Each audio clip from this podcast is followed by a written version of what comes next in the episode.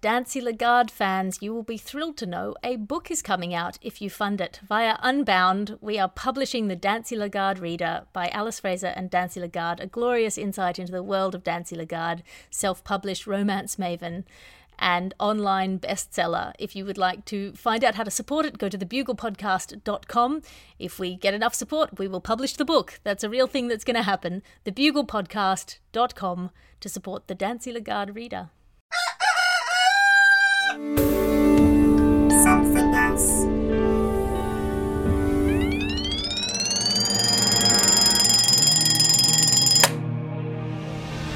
Bugle presents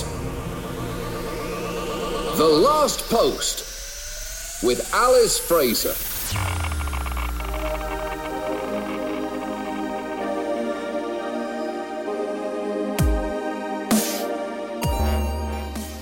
Posters, and welcome to the last post, the final word in this, the most final of worlds. Today marks the 24th of March of the year 2020. Happy birthday today to Queen Elizabeth I, known for her stylish ruffs and her terrible skin. Today's celebrations include National Chocolate Covered Raisins Day, which I think is the worst sweet of all time. Well, that, that's why Elizabeth I had such bad skin because she bloody lived off those things. Celebrate uh, National And she Chocolate. actually, I mean, it's no coincidence that she died on chocolate-covered raisin day. She went absolutely nuts. She'd eaten about three and a half kilos of it. She keeled over. It was, she was mad from too much lead face paint. Celebrate National Chocolate Covered Raisins Day by eating literally any other sweet. They're disgusting. Uh, yeah, but as food that looks like rabbit droppings go, it's actually not that bad. No, in any mix of chocolate covered things, chocolate covered raisins is the biggest disappointment. They're too think so? sticky, there's no texture, they're too sweet, Right. they don't, they're sort of gra- grainy, uh, Okay. Deeply unpleasant. I would rather a chocolate covered nut. Right. Okay. I'll take your word for it. I'm that. putting my foot down on this. Okay. I have strong preferences. Are you listening, Syria? Speaking of which, uh, you can hear him speaking already. Your guest in the studio today is Mr. Andy Zaltzman. Hello. Uh, recently off his brief tour of Guatemala, looking at the Guatemalan coffee shop as a thing. Yes. There's one. Well, there's one now. There were loads when I got there. but we managed to get some venture capitalists involved, and um, all of them were put out of business apart from one absolutely massive one that's uh, a mile tall and can fire little pods of coffee across the whole of Guatemala. Yeah, that's known for its uh, very deconstructed coffee, which is where you just quaff a fistful of beans. Yeah. And then a, a glass of water, and then microwave yourself. Today we will be bringing you all the latest in education news, but first, some headlines. In the news today, the Federated Octopus Tribes of New New Zealand have caused a stir with the launch of their new national flag, which depicts a menacing octopus smooching a lady while standing over the dismembered bodies of a hundred men. oh, yeah. Diplomatic representatives of the Federated Tribes have claimed that the picture is an abstract metaphor for octopus unity. Jacinda Ardern of New Zealand itself has made a statement of solidarity with the octopus people, but has suggested they might try a different flag with fewer menacing connotations or references to the living dead. Yeah, that's not what you do on a flag, is it? That's what you do in a national anthem. That's where the violence Got to hide it in the is. words. Yeah. And also, in the wake of the success of his armoured truck, tech billionaire Elon Musk has launched a new variation on the Tesla smart car, the Smart Giant Eagle. The Smart Giant Eagle runs on biofuel and is a cross between a self driving Uber and a giant fing bird. The Smart Giant Eagle will pick up passengers from cities near you and take them to their destinations starting from July. Will it drop them on rocks as well? Isn't that what eagles do? Like, they pick up tortoises and drop them on rocks. Yes, but we're not tortoises, and these are very Right. well trained giant smart AI eagles. Okay. They're giant robot eagles, There's- really. Mistakes are always made. They'll take you to the edge of a volcano and back. That's what they'll do. I used that as a chat up line once. Really did not work. And in Italy, the Wiggles government has released an album, Songs to Wash Your Hands To, with 18 cleansing tracks that will make hand washing a fun, positive experience for all the family in the face of pandemic fears. The Yellow Wiggle has made a statement apologising on behalf of the government, saying, In retrospect, our initial pandemic strategy, Hug the Pain Away, was probably one of the reasons COVID 19 spread across the beautiful nation so fast. Also, everyone in Italy kisses each other on the mouth and face all the time, which, as someone from the world of children's entertainment, has always been drilled into me as inadvisable and usually illegal. Interestingly, in Italy, the rate of infection amongst men has dropped significantly since they banned hair gel and made people use hand sanitizer in their products. Obviously, Italian men like to, you know, look, they like to look good. Let's not beat about the bush. And uh, so that I mean that just means that all Italian men, who all run their hands through their hair in order to impress the ladies, have fully sanitized hands at all times. I mean, that is a great tactic. Yeah. That's all the headlines we have time for now because it's time for your ad section. Your ads now because how else are you going to choose what to buy? You're going to look at the data? You're going to look at the data and do the research? Of course you're not, you lazy monster. Just buy what we tell you to buy and don't complain when it's not as good as we said it was going to be. That's ads And religion. and everything. And marriage. And this episode of The Last Post is brought to you by the Shut Your Trap Second Thoughts Tongue and Finger Trap and Nip Zapper. About to say or type something? Yes. I thought you were. You usually are. But so much of what I say is boring, derivative, insensitive, or just plain mean. What am I supposed to do? I can't think twice. That's just not the way the incentives in my life line up. If you don't have time to think before you speak or check the thread you're chipping in on to see if 40 other people have made the same dumb joke you just thought of, you need the Shut Your Trap Second Thoughts Tongue and Finger Trap and Nip Zapper, a time delayed AI enabled miniature bear trap and nip zapper for your tongue and fingers. The next generation AI will plug directly into your cerebral cortex to see what you're about to say before you've even consciously registered it. Then it will check with our exhaustive database of boring shit people have already said, cross reference to tone of voice, and tracked along a stupidity curve. If it's a dumb thing to say or type, the nip zapper will give you a warning nip zap to derail your stupid train of dumb thought. If you try to follow through a second time, the bear trap will close on your tongue and or fingers until you've decided it wasn't such a good idea. The Shut Your Trap Second Thoughts Tongue and Finger Trap and Nip Zapper. Put one in your online shopping cart today. What, so what does the nip zapper do specifically? Zaps your nips. Right. Says does what it says on the box. Right. Okay. Fair enough. It's very hard to follow through with a train of thought when you're having your nips zapped. Right. Andy, I don't know if you've ever had your Well- nips zapped. No, I don't know. I mean, there was a there was a footballer in the seventies whose nickname was Zap Your Nips. I think it was Bite Your Legs and Zap Your Nips, and they played both played for Leeds or Chelsea. I can't remember. Don't- Chris. Yeah. Hi, I'm celebrity escaped Mars prisoner and illegal YouTuber Delilah Muff. People often ask me how I get my hair so shiny, my skin so good, how I survived a three month space journey as a stowaway on Anuvab Pal's Indian space rocket in a cocoon attached to the outer shell by cling wrap and human glue.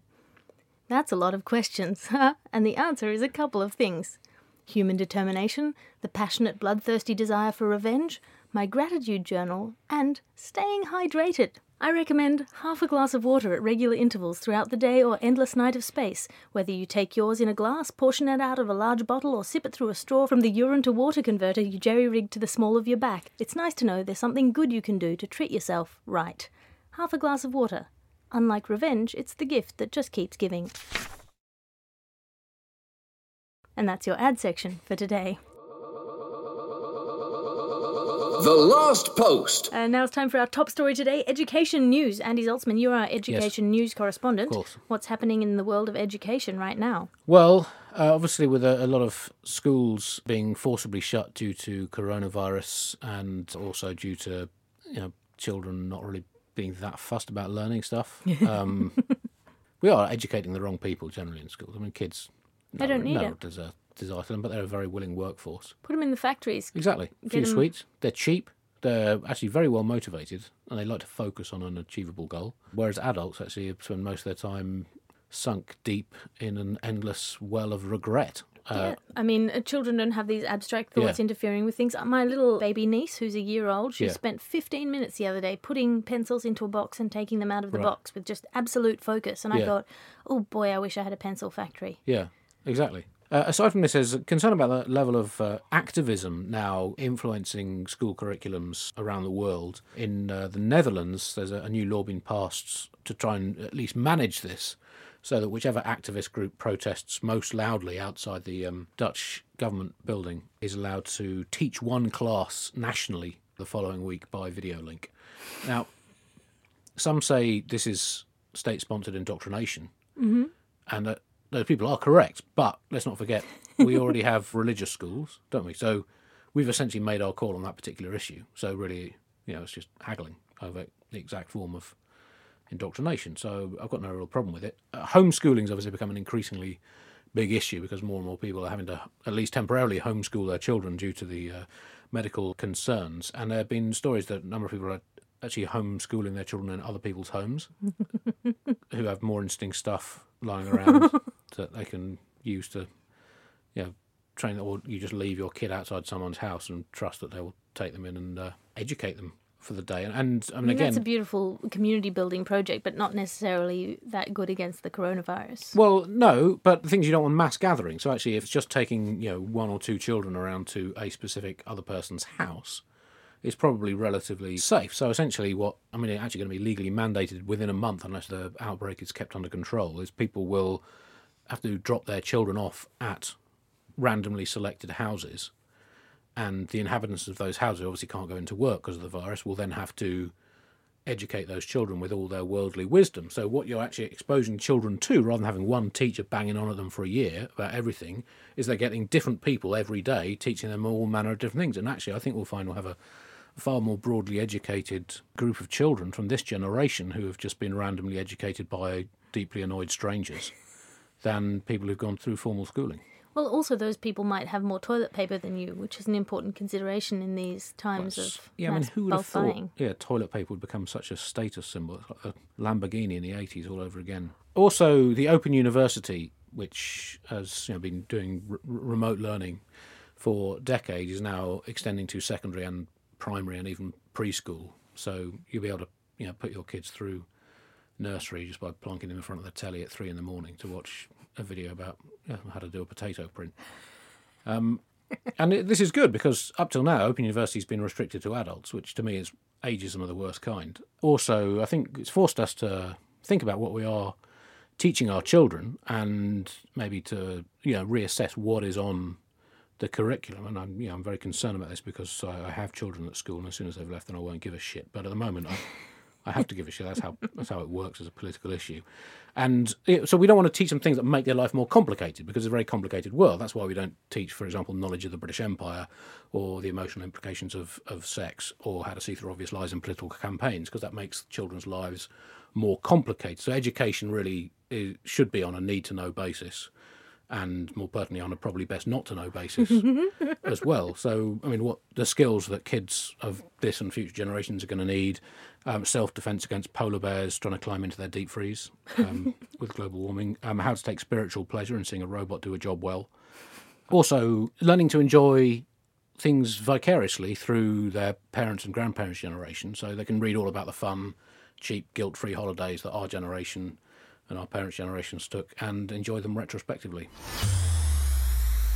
That's all we have time for for our top story today. Now it is time for your letters to the editor. And remember, you can send a letter to the editor by emailing us at thelastpost at somethingelse.com. Dear Alice Fraser and guest, that's you today, Andy. Oh, yeah. As a devoted fan of your show, I have religiously followed your recommendation to subscribe to the podcast and download every episode every day.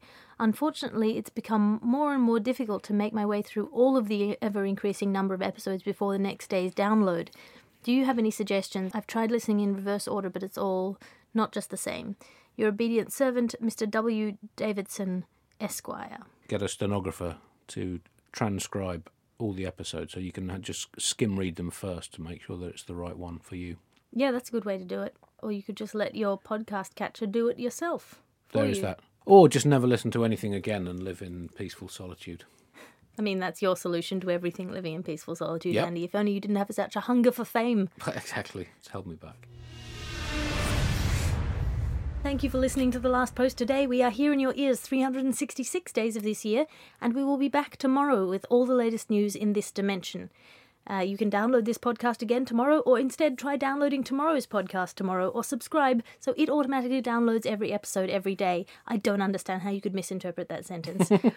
we have previous episodes available on the same feed for those of you who like to binge the news, and if you have not done so before, please listen back to previous editions. Your guest today was Mr. Andrew Zaltzman. Andy, have you got anything to plug? Uh, well, new TV show, Celebrity Judge. So they're trying to pep up the criminal justice system after you know decades of cutbacks and state-sponsored eviscerations. And Judge Judy is retired. well, yeah, but they're actually using celebrities such as myself in actual courtrooms and real court cases to try and make people more interested in the ju- judicial process again. Because uh, you know, judges are obviously seen now as aloof and elite because they have you know a great depth of knowledge and experience, and people find that very hard to relate to. So, uh, I'm sitting in Snutterbridge Crown Court in London. Um, I've got a couple of cases, uh, well, a couple of ABHs, um, credit card fraud, uh, some people smuggling, and uh, the most interesting case actually is a guy who set up a fake nursing home and sold 20 grandparents to a lonely oil billionaire from Qatar.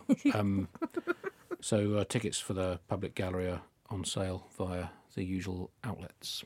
And my show Kronos is available now at the Sydney, Perth, and Edinburgh Fringe festivals, as well as touring through England in November. So buy tickets there at alicefraser.com. The last post is a something else Alice Fraser and Bugle Podcasts production. I am Alice Fraser. Find me online at patreon.com slash Alice Fraser for my occasional blogs or to subscribe for a behind the scenes look at my glamorous life. The executive producer of this podcast is Christopher D. Skinner, and as we always say, good luck to you, Christopher. I'll talk to you again tomorrow. The fertility doctor Jan Karbaat was renowned for getting amazing results. Women who were desperate for children would visit him at his Rotterdam clinic. Many would leave pregnant. But when the clinic closed, rumours circulated about the methods the doctor used to achieve his success. My name's Jenny Kleeman, and I've been investigating what happened in Karbaat's clinic.